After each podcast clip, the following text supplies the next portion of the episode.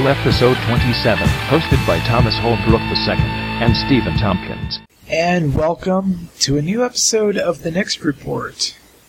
I'm Thomas, And I'm Steven Tompkins. and he is our new co-host.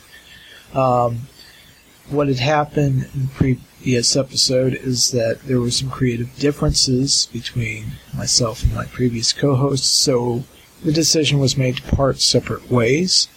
Um, and I wish them the best of luck in their future endeavors.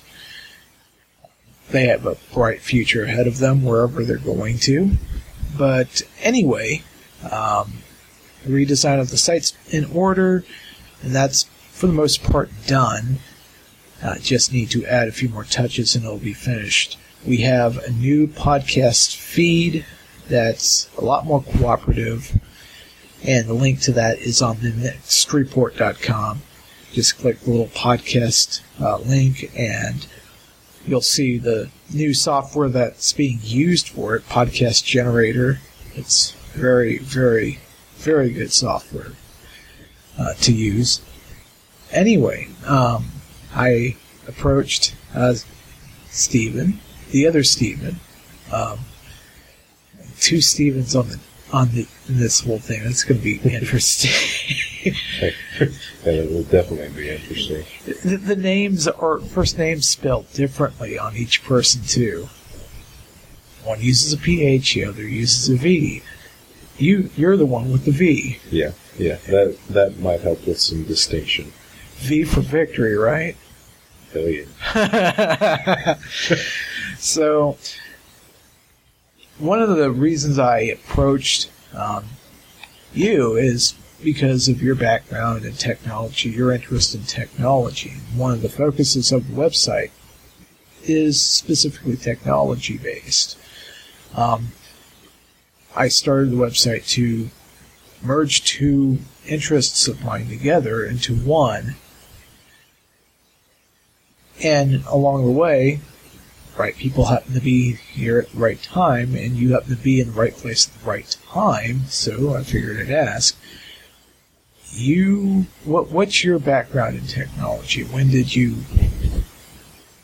Well, um, if I want to go back as far as I can possibly think to uh, my first introduction into technology would probably be when I was about eight, nine years old. My parents had got a computer from a friend of ours, and we had used it for a few years. And then my parents decided to get a new computer. And when we did that, my parents gave me the old computer that we had, which was a Packard Bell.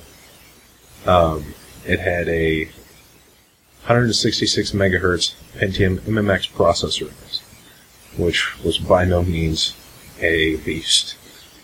It also had a 2.1 gigabyte hard drive, which is usually the size of RAM nowadays, a small size of RAM, usually for netbooks.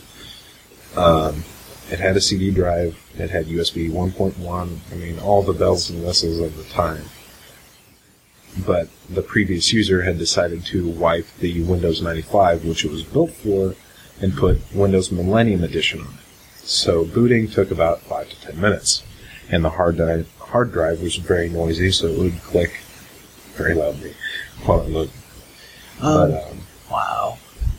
yeah, that's uh, yeah, it's definitely antiquated nowadays. But that was my first introduction, and then over the years, I decided to tinker, uh, learn a little more on my own. I would delve into the uh, inner directory substructure of our high school's server setup and tinker. And I never got uh, pulled in the office or anything for that. I don't think they ever found out. I didn't really do any tampering with files. I mostly just delved into it and found out some tricks and like you could have a couple people log on with the same user and password at the same time and it would allow that to go through if you did it simultaneously.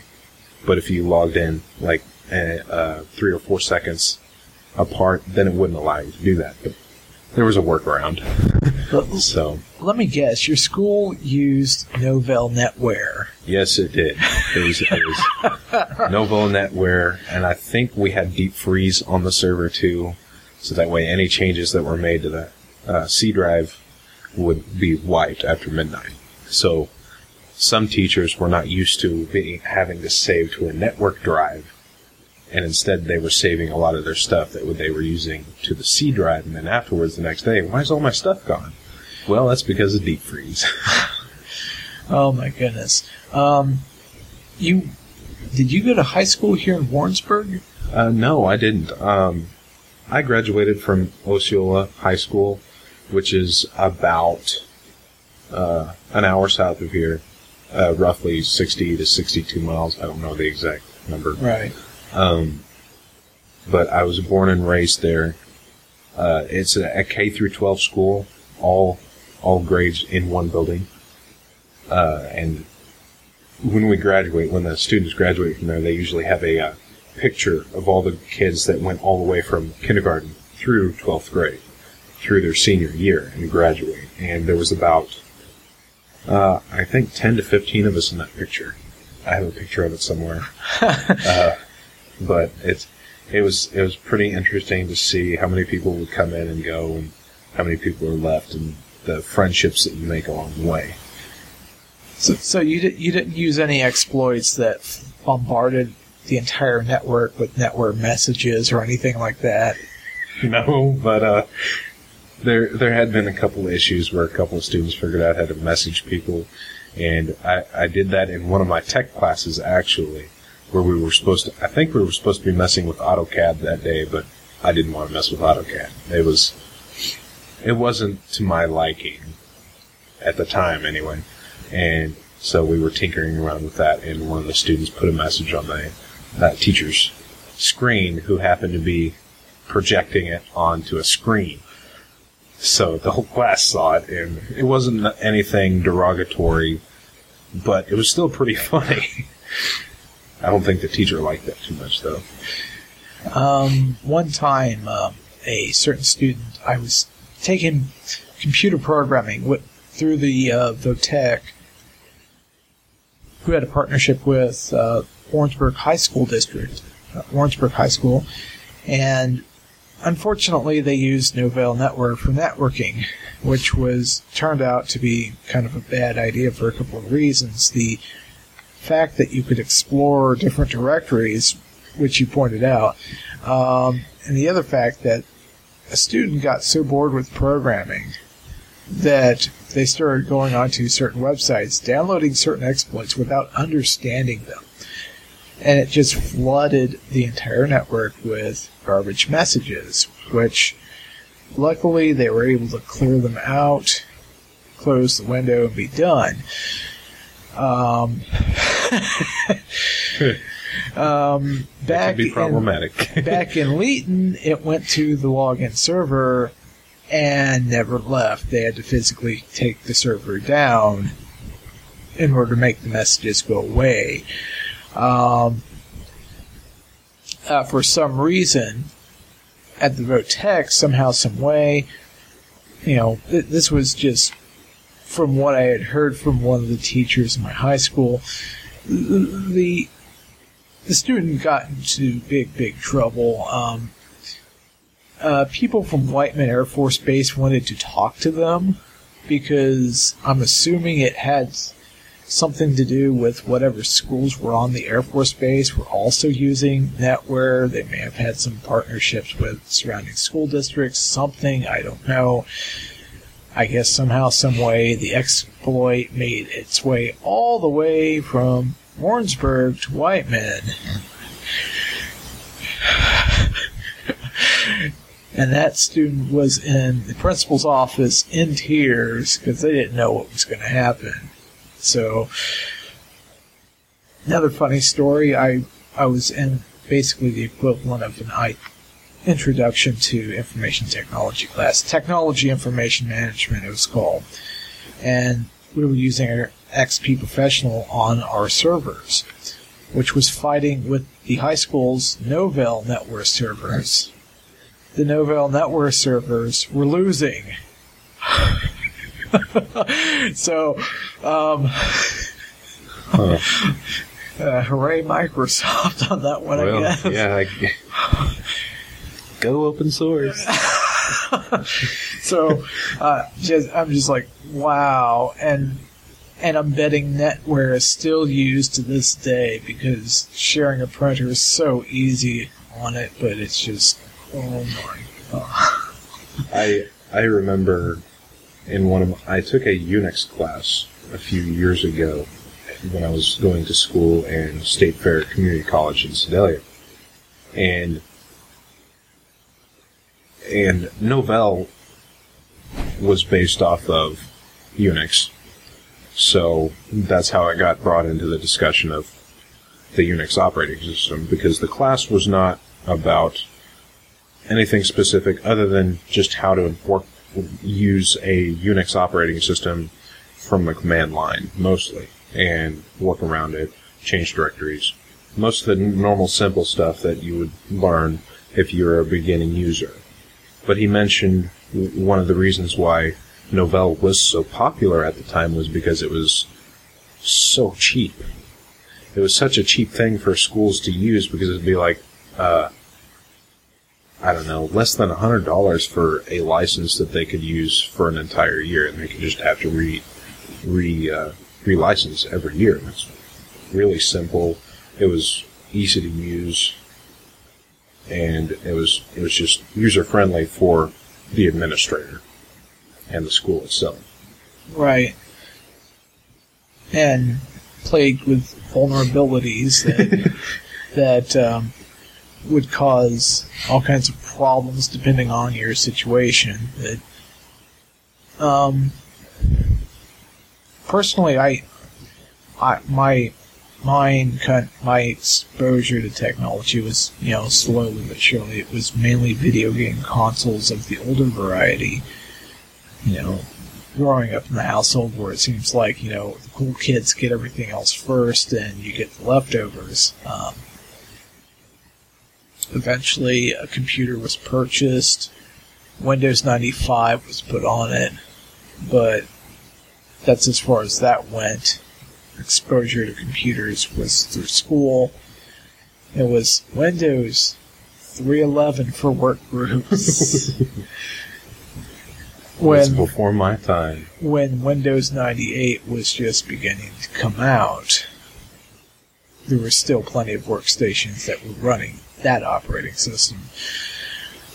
I eventually was able to acquire a computer of my own, and then eventually from there, I got curious, said, okay, I've heard about this Linux thing during the whole Microsoft antitrust uh, trial. And so the first the first one I tried was Mandrake. Wasn't completely successful. It locked up on my hardware. But that was that was the first instance of it. I had off and on success until ran into something called Ubuntu. I downloaded it uh, through the college, is using the college's bandwidth because you know being at home at the time didn't have internet access. The Only option would have been dial up, and that Ugh, I remember the dial-up days. Oh man! So I I I grabbed a copy, burned it. It was actually the, the file was not corrupted, and the burn did not you know completely bork on me. So I popped it into a Compaq Presario that I had. Lo and behold, just about everything worked. The only thing that didn't really work was 3D acceleration because the Radeon i 9100 IGP, Ooh. the F, the, um, the um, proprietary drivers didn't support 3D rendering on them for whatever reason. To this day, I never understood why, but um, open drivers enable it more or less nowadays. But I don't never understood why the company never supported that specific graphics GPU, but oh well. But everything else worked, including USB ports, audio, and everything else, whereas with other distros like Fedora, I would have a problem with some hardware just not showing up. So that was one of the first ones that gave me that aha moment going, this has progressed pretty far. And that was back when they used GNOME for the for the interface before they started messing with it during the advent of the netbook and everything else. So you your first foray into the into the Linux world is through Ubuntu, correct? Yeah, yes, it was. Um, it was actually couple years ago when I was still going to school at State Fair. Uh, before I took my Unix class, actually, I, I had a little bit of a background before walking into that class. My, uh, who eventually I would be roommates with was my friend who introduced me to Linux. And at the time he was using, I believe, 10.04 LTS. And so he introduced me to that and showed me how to partition stuff. And I had never messed with partitioning drives before. And when I went in to do it, and I, he had it set up to dual boot on his uh, Toshiba Qosmio laptop, which is this big, beastly gaming laptop, which was pretty cool at the time, but now it's like four years old hardware that probably can't run it as smoothly as it used to. But I decided, okay, I'm going to give it a try, and I was trying to dual boot. I ended up wiping my partition, deleting all my software, Windows, all my files, all that stuff disappeared. and that was mostly because I clicked on the wrong thing and then hit continue rather than partitioning it out before I booted into the live medium. Other than that, my first introduction to Linux was really rough because I had to get used to that because I didn't have Windows on the PC after that. And it was actually fairly smooth. And Ubuntu is built to be a user friendly operating system that anybody can use, whether it be a developer, a standard user for web browsing, uh, getting on Facebook, emailing, IMing, all that normal stuff that practically everybody does now. Or they can even use it for business. They have a big, uh, Canonical, the company that backs it, has a big push for businesses so that way it will make it easier for them to use it and their um, project management uh, thing. Uh, I forgot what they call it. Landscape, I believe. Yes, landscape, which allows you remotely to look at any device that you have Ubuntu installed on, whether it be a, a server, a desktop, laptop, whatever that's connected to the network. You can manage it from one location in a web browser, even. And uh, I've never messed with that, but from what I've read into it, it's it's some pretty interesting software, and it's very nice, very very nice. So, like, so 10.04, that's right before they start really hammering on uh, bringing Unity over. Unity started out as the netbook remix interface, and Yes, it did. which worked very well for smaller screens, and they decided, well, let, let's do this for regular interface and desktop, do the whole convergence on multiple devices, which There's good and bad in that. And I think that's probably one of those things that you can walk up to five different people and they're going to give you five different answers. all that All going to be similar. And most people, if you browse the internet or rummage through forums and everything, a lot of people hate GNOME 3 and Unity. Mostly because it's centered around uh, touch-based devices now. Which I don't have a problem with it. I still remember 10.04, which was what I was introduced with, had GNOME 2.3.2, I think. I don't know. 2.3 for sure. And it was fairly intuitive, easy to use. And then when everything moved to Unity, people that were used to GNOME 2.3 freaked out.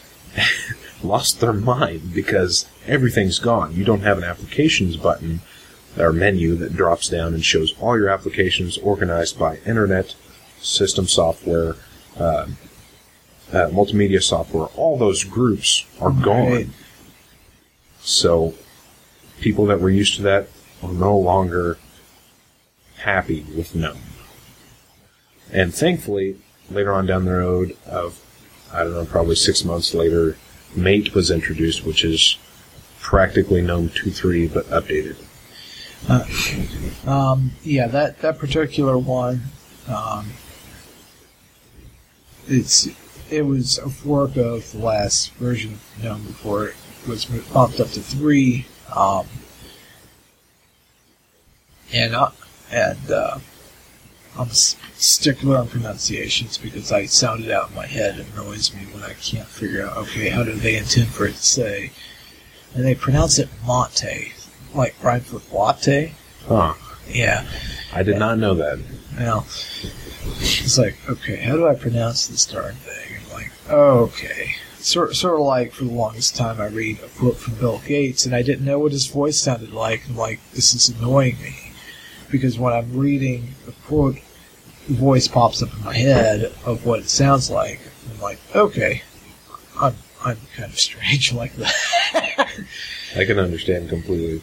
Um, but yeah, Mint, Linux Mint, they have they are tremendously helping out on Mate, and they're they're doing a fork of sorts called Cinnamon as well, fork of GNOME three, which that's been interesting from what I understand.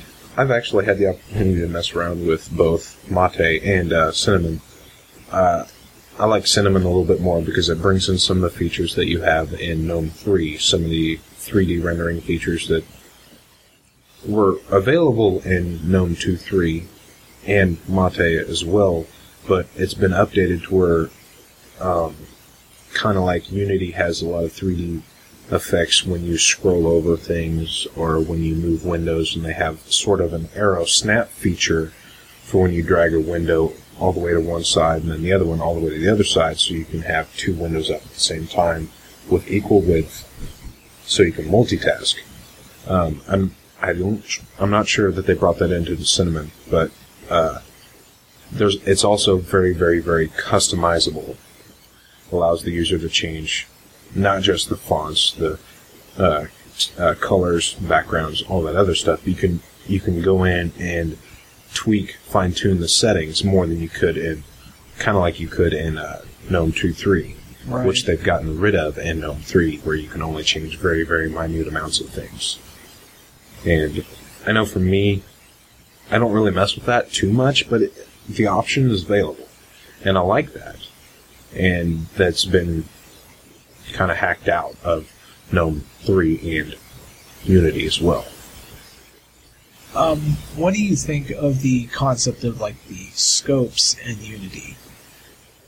Um, how, in some ways, Canonical trying to obtain revenue somehow, some way, in that manner, because there's been like people asking, okay, what about privacy issues regarding the scopes that can search for web results while you're using the dash to search for your files and things like that. The problem that I see with that primarily is, uh, and coming from a programmer standpoint, uh, the the dash icons that you ha- or dash items that you have that are web apps communicate with the internet, and the Unity Dash is built to where you can search for something, and, and now, especially at 13.10, you can type in something and it searches everywhere. Everywhere that's available on the internet, your own personal computer, or anything, your Gmail, uh, your Gmail account, you can attach Unity to your Gmail account and it'll search through Google Docs, email, all kinds of other things that people would consider private.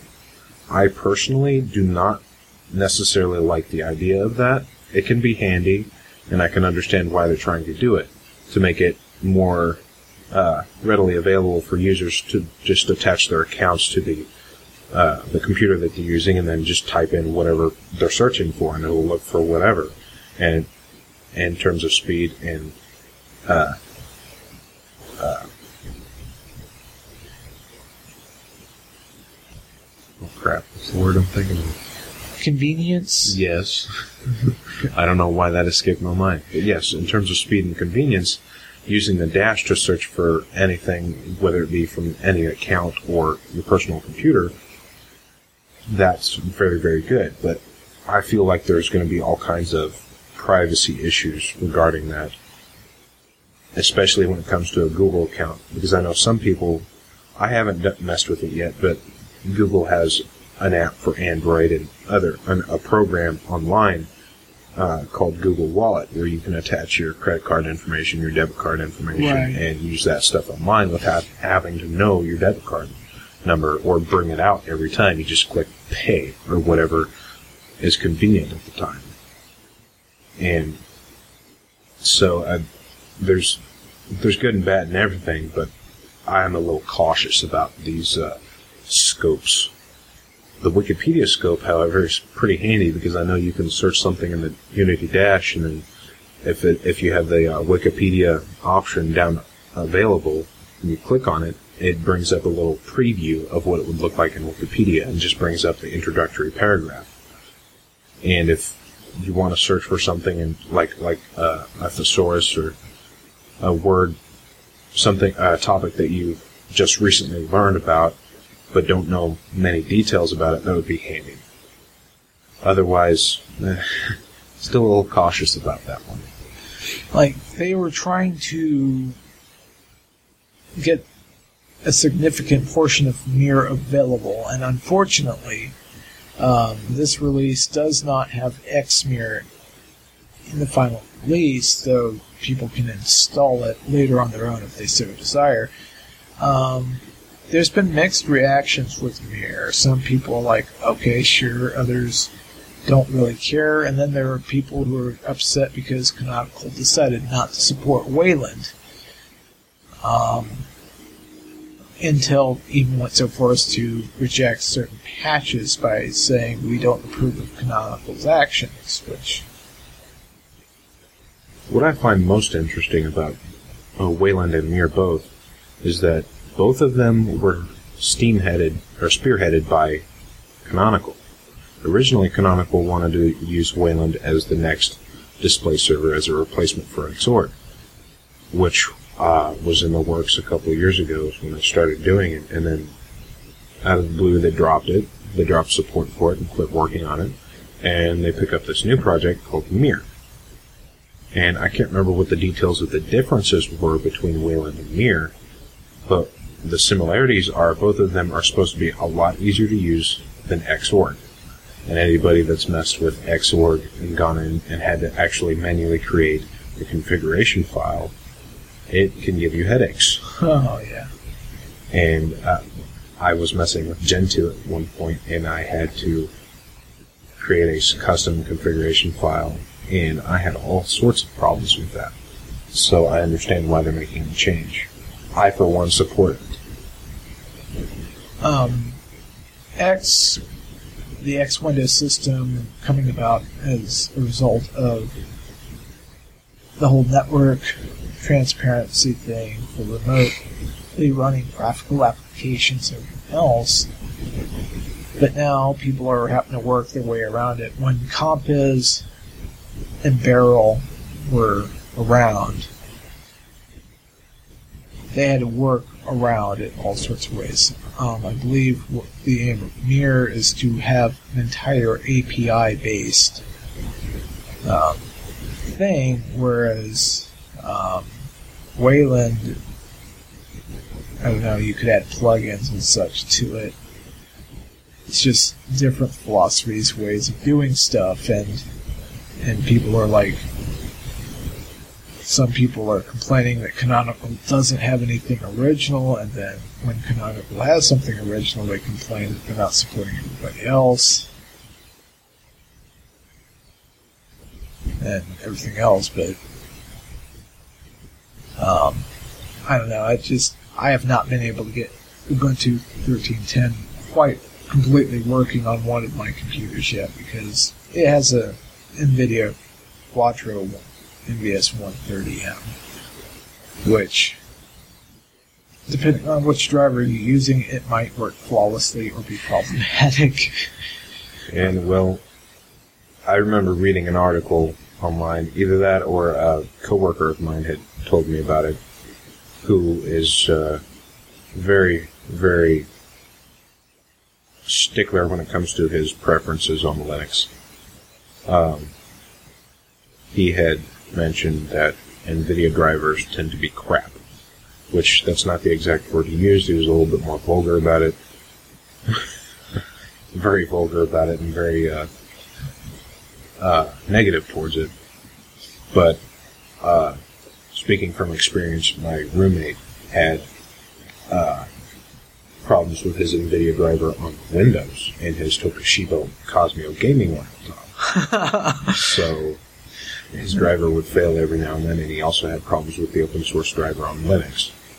And I remember um, Linus Torvalds himself was quoted saying that NVIDIA sucks when it comes to open source drivers, or their proprietary drivers for Linux anyway, and not working with uh, Linux corporate uh, distributions and corporations who use Linux to create better drivers. They don't really like to work on that. Not sure why.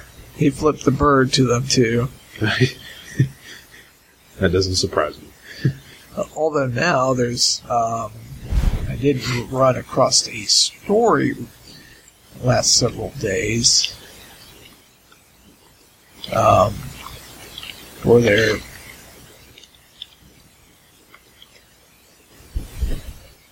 where they're possibly working with the Nouveau people. Um, and this was from Ars Technica, and they're basically saying they're trying to get uh, on Linux developers' good side. Um, and the Nouveau people were emailed and told that public documentation on certain aspects of GPUs would be released and that sort of stuff. So there is so there is some opening up to an extent and probably going along the same strategy, similar strategy that AMD is going by, realizing that they can't support certain older hardware forever, so why not let somebody else pick up the slack at this point so they can focus on their newer products? Which might be a good strategy. Yeah, I, I think it's going to be a great strategy because focusing too much on legacy hardware, I realize there are uh, applications for legacy hardware that will never be replaced, or at least not in the near future. Uh, and as far as I know, some some corporations still have to use five and a five and a quarter inch floppies for certain things, which usually like BIOSes and other very low level software. So support for that moving on from the company that makes the newest graphics cards and stuff is completely understandable. That way they can focus on the stability and the working on the drivers, AMD especially. And I'm an AMD fan, but I understand their drivers can be really technical sometimes. Um, and a funny story about um, being told how horrible NVIDIA drivers were. Um, I- I've heard equally horrid things about AMD's driver in the past. So it's yeah, I don't know, but yeah, um, a lot of people are still using the older stuff. Heck, the NSA is still using tape backups, That's ridiculous. which which they're they're probably not the only group to use tape backups. Other companies probably still use tape backups too because it's cheap and it works for them. But you know, it's neither here nor there at this point. So you you've been looking at this interface so far on 1310 on your system. Uh, any first impressions? Well, the first thing before, since I'm running it off of a CD, of course there's going to be a little bit of lag in terms of booting it up, but it brought up the background, and the default background is still the same color scheme and still a similar pattern, but it's, to me, a lot more vibrant, and it pops out, out at you a little more. I like the default background. And the interface itself, I noticed there was one change in the notification bar where you could change your uh, character encoding between the default is four different versions of English, uh, be it United States, uh, Cameroon, Ghana, and United Kingdom, which could be very handy if uh, you're using a PC and you're going across different uh, places that use different uh, languages, especially if you travel. and that's one of those things that I think Canonical's pushing for business people. Those those people that use uh, Linux in business. Um, I haven't got to mess with much of the other stuff at the moment. I know the Unity interface where all your uh, shortcuts are. Uh, they brought in some new changes in 13.04, and I think they've uh, refined those a little more in 13.10. In the default installation, when it uh, asks you for a username, password, and all the other normal stuff it's going to ask you for right afterwards, if you have an Ubuntu single sign-on account, it asks you for that too, so that way you can download your stuff from the cloud, your music uh, backups that you save for different Linux systems if you have mul- multiple computers, and so on and so forth, which I think is a wonderful change. Uh, so far, so far, even though this is an older system, it seems to be running fairly smooth, and it's almost done installing. I'm just uh, right now it's actually copying over the packages. It should be done here soon, but uh, I think that it's going to be fairly smooth, and I like it. Um, and obviously, when their their next release is going to be their five year support release, their long It'll be the next LTS Yeah. release, yes. meaning they're going to start hammering things out now and trying to probably get near working on that version, maybe. I, I can't remember where I read it, but I read an article that they're trying to push towards that. They're also trying to push towards, right now, the current version of Unity that is uh, shipped with 12.04 is, I believe, Unity 6. And then uh, 12, uh, 14.04, I think, is supposed to ship with either 7 or 8. I'm not sure. I think 7's in 13.10. Yeah, that's the version. Okay, that's what I thought. So 8 should be shipping with uh, 14.04, which I'm not sure what changes are going to be made at the moment, but I think they're probably going to bring in some more changes, including Mir. I, they're really pushing for that, and I'd like to see how far that goes and see how good it good it works. I'd like to test it myself, so I hope they bring it in. But uh, so far, 13.010, uh, 13.10 seems really smooth, and it's still running on Xorg at the moment. I don't think I'm going to install Xmir. I don't have to hassle with driver issues at the moment.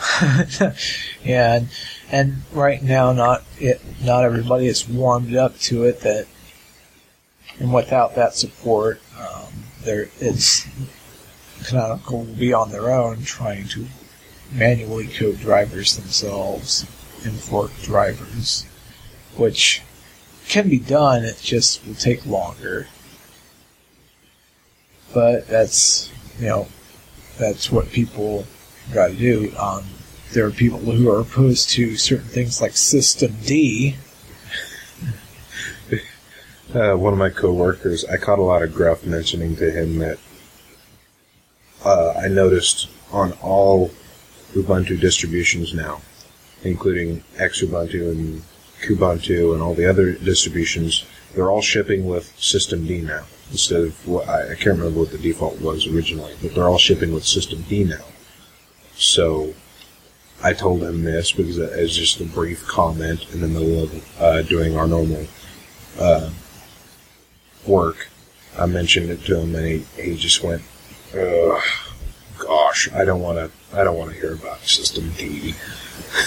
so he's very against it. Um, yeah, so, some people are for it, some people are against it. Um, some system administrators find it to be wonderful, I guess. Um, I liken it to if it works for you, use it. Otherwise, there's plethora of other options out there. So, um, and so you're rebooting your system right now. Yep, so- it just finished and popped up the CD. I'm just waiting for it to boot up and get past the BIOS, and I'll get into a fully installed environment. and and I want to find out if it works the characters like it did on mine. That will be interesting to see. Cause, because it looked like letters were missing, and then and then I looked, know, there's little blocks where certain letters should be, and I'm like, oh my goodness. But then again, that was the Nouveau driver working, sort of. I'm Yeah. also running on different hardware. I'm running on uh, AMD integrated graphics, so that could bring its own set of problems. Primarily 3D. Whoever thought Intel and AMD would come together in a system? That that's uh, that's that's funny that you mention it because this is, I think, one of the only very few systems that they did it on was this uh, gateway laptop that I have, and my parents had a desktop that had actually an AMD processor, the same Intel or uh, same uh, AMD uh, based integrated graphics, but I think this is one of the only systems that they used Intel and AMD integrated graphics, which was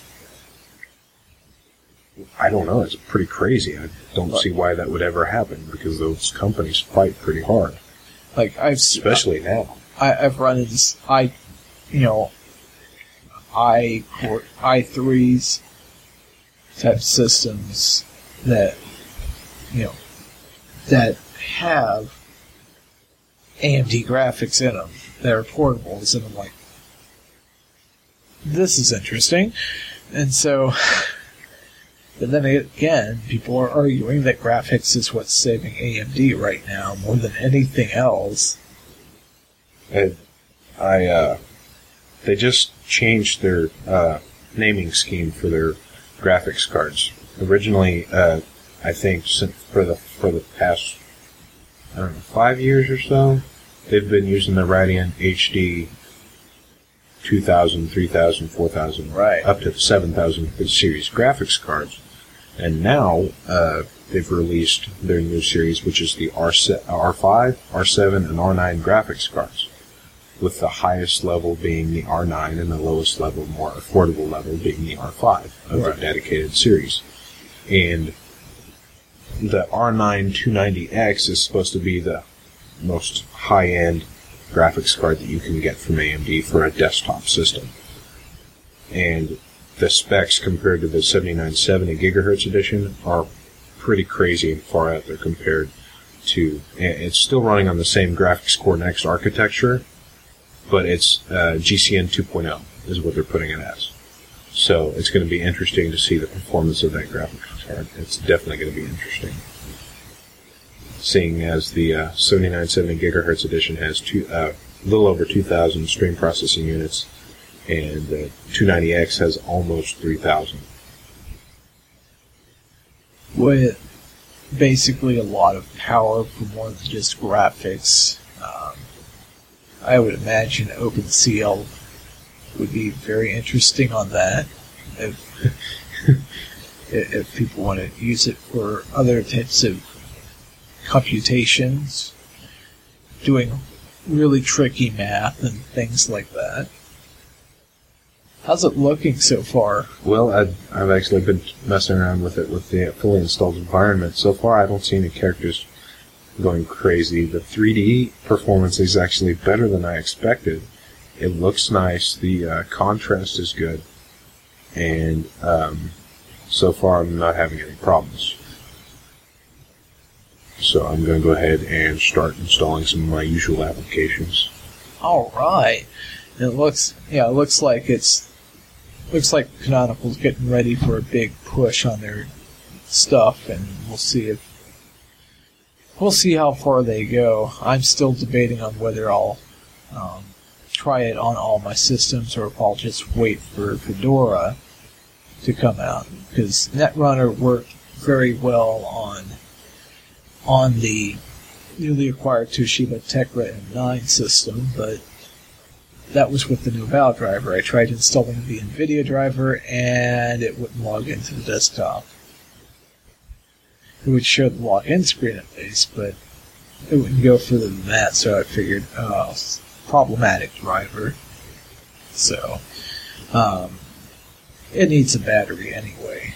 It hardly works on that thing right now. It doesn't hold but 16% charge total capacity, according to what the prompts are telling me, meaning battery shot. Well, they did sell it as is, so. And that should wrap up this episode, and it's good to be back. we are on thenextreport.com where you can check out our social networking link down the sidebar. Um, we are also on Tumblr, thenextreport.tumblr.com.